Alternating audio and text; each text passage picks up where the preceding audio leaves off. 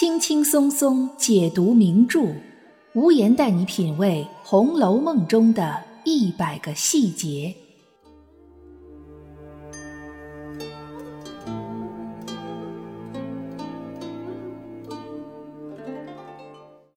品读细节之美，发现别样红楼。大家好，我是暗夜无言，欢迎您继续收听原创节目《红楼梦》中的一百个细节。虽然说曹雪芹一直在判词里做出暗示，提示读者导致贾家衰落结局的开端是在宁国府，但整部《红楼梦》的主舞台实际上还是在荣国府里，读者关注的目光自然也就在荣国府这边更多一些。包括无言自己其实也是这样。回顾一下这八十多期的节目，以宁国府为主题内容的不超过十期。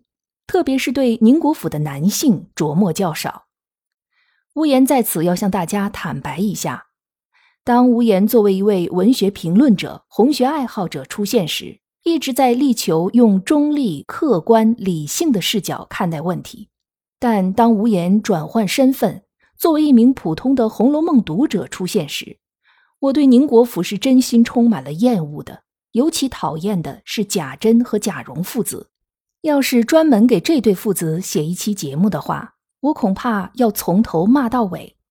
不过呢，幸好大多数时间，尤其是在做《红楼梦》中的一百个细节这个专辑的时候，无言还都是保持着良好的理智和冷静。本期节目，我们就带着这样客观中立的态度，从细节之处出发，来分析分析宁国府的另外一位男性贾强。要想分析贾强，就一定绕不开他的出身。《红楼梦》第九回，贾强粉墨登场，书里是这样交代的：原来这一个名唤贾强，亦系宁府中之正派玄孙，父母早亡，从小跟贾珍过活，如今长了十六岁，比贾蓉生的还风流俊俏。他兄弟二人最相亲厚，常相共处。这里只交代了贾强是宁府中之正派玄孙，这是一个比较模糊的交代。不过，我们只需要再联系一下冷子兴演说荣国府时的那一段话，便可以有个前后对照。冷子兴当时说：“当日宁国公与荣国公是异母同胞兄弟两个，宁公居长，生了四个儿子。”知批在此处批注道：“贾强、贾君之祖。”不言可知矣。可见贾强的曾祖父就是宁国公那四个儿子中，除了贾代化之外的三个中的某一个。乍一看上去，像贾强这样出身的人，好像并不在少数。除了贾强之外，贾军、贾云、贾琴、贾昌、贾玲、贾芝等等，在《红楼梦》正文中出现过的就有十几个。那么问题就来了。如果贾强的出身没有什么特别之处，为什么贾珍会特别照顾贾强，对待他和对待别人十分不一样呢？对此，有很多红学爱好者展开了丰富的想象。特别引人注目的一种观点是将贾强的出身与宁国府老仆交大的那句醉骂“杨小叔子”的杨小叔子联系在一起，认为交大口中所谓的杨小叔子指的就是贾强的母亲。而那位小叔子正是贾珍，也就是说，贾珍除了和自己的儿媳妇儿有不伦之恋之外，也和自己的嫂子不清不楚，所以才会在贾强的母亲去世之后格外关照贾强，有些爱屋及乌的意思。更有甚者，直接认为贾强的父亲之所以早亡，就是被贾珍和自己的媳妇儿私情气死的，而且贾强说不定就是贾珍的亲儿子。所以才会被贾珍收养，得到的待遇和爱护也和贾蓉是一样的。这种观点虽然有点惊世骇俗，但一想到贾珍是那么样一个不要脸、没底线的人，这样一盆脏水泼到他身上，也并没有显得十分不合适，甚至还有几分合理。那么，事实真的是这样吗？我们可以进一步分析分析。无言在此处的分析，并不是为了给贾珍开脱。认真听无言节目的听友都会知道，我很厌恶贾珍。但厌恶归厌恶，文本分析还是要客观的。首先，我们来看曾经存在过的贾强父母和贾珍之间究竟是什么样的关系呢？原文告诉我们，贾强父亲和贾珍是同一个曾祖父，但不是同一个祖父。也就是说，贾强父亲和贾珍的关系是从堂兄弟的关系。这种关系比堂兄弟远了一层，比亲兄弟远了两层。虽然还在五福之内，但已经是四福的边缘。这样一个亲戚关系，应该说是并不近。以这种亲戚关系，贾强父母应该和贾云、贾琴的父母一样，或者生活在后街，或者生活在廊下，或者是类似这样的地方，绝无可能生活在宁国府里。而像贾珍这样骄奢淫逸的人。更是一辈子都不会走到后街或者西廊那样的贫民窟去转转看看，所以基本上贾珍是没什么机会直接面对贾强母亲的，更不要说产生男女之情。还有就是以贾珍和贾强父亲这种四福边缘上的亲戚关系，其实贾珍已经不能算是贾强母亲的小叔子，而应该是贾氏族长、宁国府的当家人这样的身份。贾强父亲见了贾珍，绝无可能称呼他为堂弟，而是要尊称一声老爷。何况焦大喝醉了那番骂人的话，是焦大恨铁不成钢的心情的发泄。所骂的人应该都是宁国府里的人，所暗指的事应该都是宁国府内的事，而且这些事可以并不都是发生在贾珍身上的。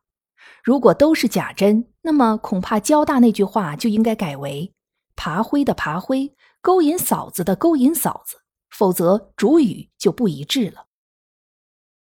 既然贾珍和贾强的母亲很大概率上没有私情，那么贾珍为什么又要收养贾强呢？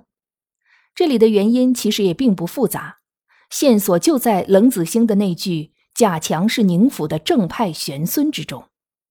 我们知道贾珍这一支是一脉单传的，贾代化生了贾静、贾夫。但贾夫八九岁上就死了，只剩下了一个贾静。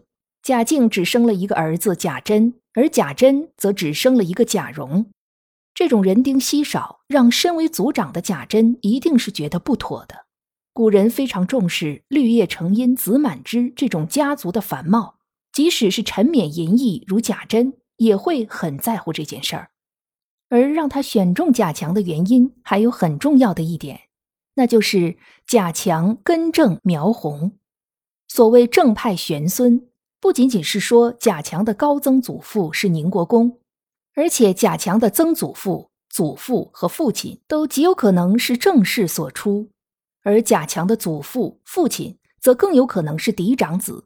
这样传下来的，才可以称得上是正派玄孙。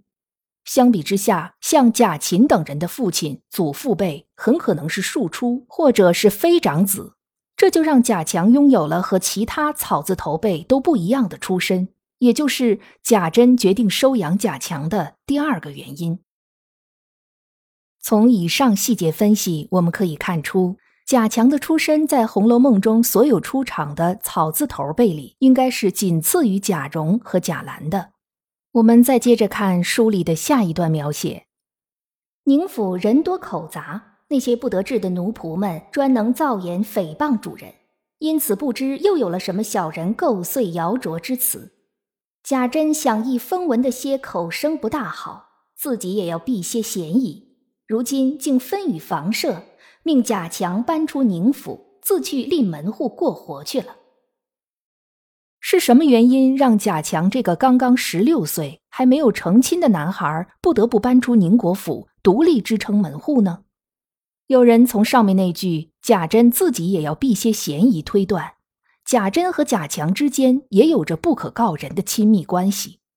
好吧，贾珍的确是为人所不齿，宁国府里也有娈童，而且贾强比贾蓉生的还要风流俊俏。但是我们要知道。贾珍和贾强之间的亲缘关系，与贾珍和秦可卿、贾珍和尤二姐、尤三姐是完全不能比的。贾珍和贾强是有血缘关系的，一笔写不出两个贾字，他们之间产生亲密关系的概率很低。再从另外一个角度来说，就算退一万步讲，他们之间的确有事儿。但是以贾珍那种混不吝的性格，又怎么会被宁国府下人奴仆的私下议论所左右呢？假如秦可卿不死，就算交大天天骂贾珍，贾珍也不会和秦可卿断绝来往。他根本不会在乎下人奴仆们说什么。同理，也可以用到贾强身上。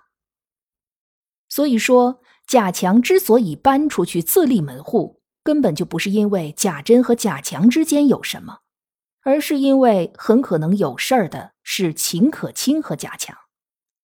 贾强被贾珍收养，人人尊称一声“强二爷”，他在宁国府的地位就相当于二少爷。他和秦可卿之间可是正经八百的嫂子和小叔子之间的关系。假如贾蓉母亲和贾珍的关系，通过我们之前的分析是并不存在的，那么整个宁国府唯一能称得上叔嫂关系的，也就只剩下贾强和秦可卿了。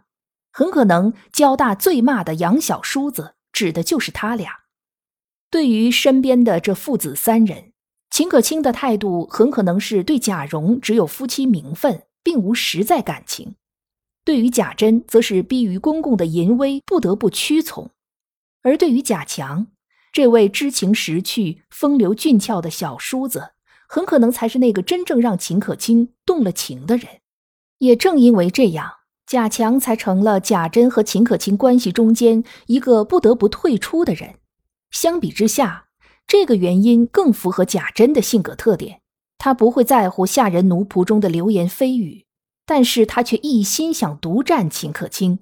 所谓的避些嫌疑，也不过是虚晃一枪，掩盖了贾珍在亲情和奸情之间天平倾斜的真正原因。贾强和秦可卿很可能有关系的另外一个佐证，就是贾强和灵官之间的感情。灵官酷似林黛玉。而秦可卿则兼具钗黛之美，也就是说，秦可卿的美貌无疑是长在贾强的审美点上的。其次，如果说灵官是林黛玉的一个分身，那么贾强则是贾宝玉的一个分身。而警幻仙姑的妹妹兼美，可是许配给了宝玉的，相当于宝玉在太虚幻境的妻子。那么贾强和秦可卿之间就又多了一层联系。还有一个细节，大家或许还记得第九回宝玉的小厮明烟大闹学堂的事儿。其实，在背后撺掇明烟的正是贾强。当时书里写道：“他既和贾蓉最好，今见有人欺负秦钟，如何肯依？”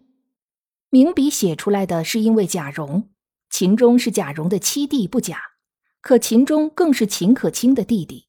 我们可以从文本中看到，秦可卿非常宠爱秦钟。与其说贾强是为了贾蓉才去为秦钟打抱不平，谁又知道这里面有没有为了秦可卿的成分在里头呢？分析到这儿，可能有听友会说：“那无言，你是认为交大最骂的杨小叔子就是指贾强和秦可卿了？”无言认为这种可能性比其他的那些分析更靠谱一些。毕竟在文本中可以得到零星的佐证，但事实上，无言更希望这种可能性并不存在。也就是说，无言希望秦可卿和贾强之间并没有关系，希望交大的那一句醉骂不过是一实一虚、两相对比而已。原因就在于，无言希望贾强和灵官之间的爱情能够成为整部《红楼梦》里最难得、最珍惜的真正的、纯粹的感情。纵观整部红楼，男女关系很多，但纯粹的情感关系则极其稀有，如龙章麟角。比如说宝玉和黛玉，中间还夹杂着袭人、宝钗，夹杂着蒋玉菡和北静王。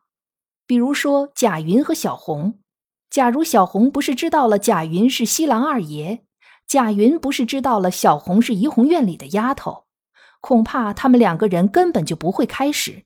而他们二人彼此用帕子互相传情的过程，也充满了尴尬和胆战心惊。至于其他的人，就更不用说了。薛宝琴和梅翰林之子，邢岫烟和薛科，史湘云和魏若兰，都是父母之命、媒妁之言。思琪和潘佑安，贾琏和尤二姐，贾环和彩云，都是女性付出的比男性多很多，而最后又都成为了牺牲品。就连互相殉情的张金戈和守备之子，他们之间的感情也是贞洁和道义胜过了爱情。这样全篇看下来，最纯粹、最无添加的男女之情，非贾强和灵官莫属。贾强不在乎灵官是幽灵出身，把他捧在手心里，做小伏低；而灵官对男一号贾宝玉全程冷漠，压根儿没放在眼里。所有的委屈和眼泪只对贾强一个人流露，所以无言非常希望在这一段感情里没有任何人参与进去，这个小世界里只有贾强和灵官就好了。本节目是《红楼梦》中的一百个细节，欢迎您订阅关注本专辑，为专辑进行五星好评，也欢迎您为节目打 call 打赏来支持主播的创作。本节目由喜马拉雅出品，独家播出。我是暗夜无言，让我们相约下一期。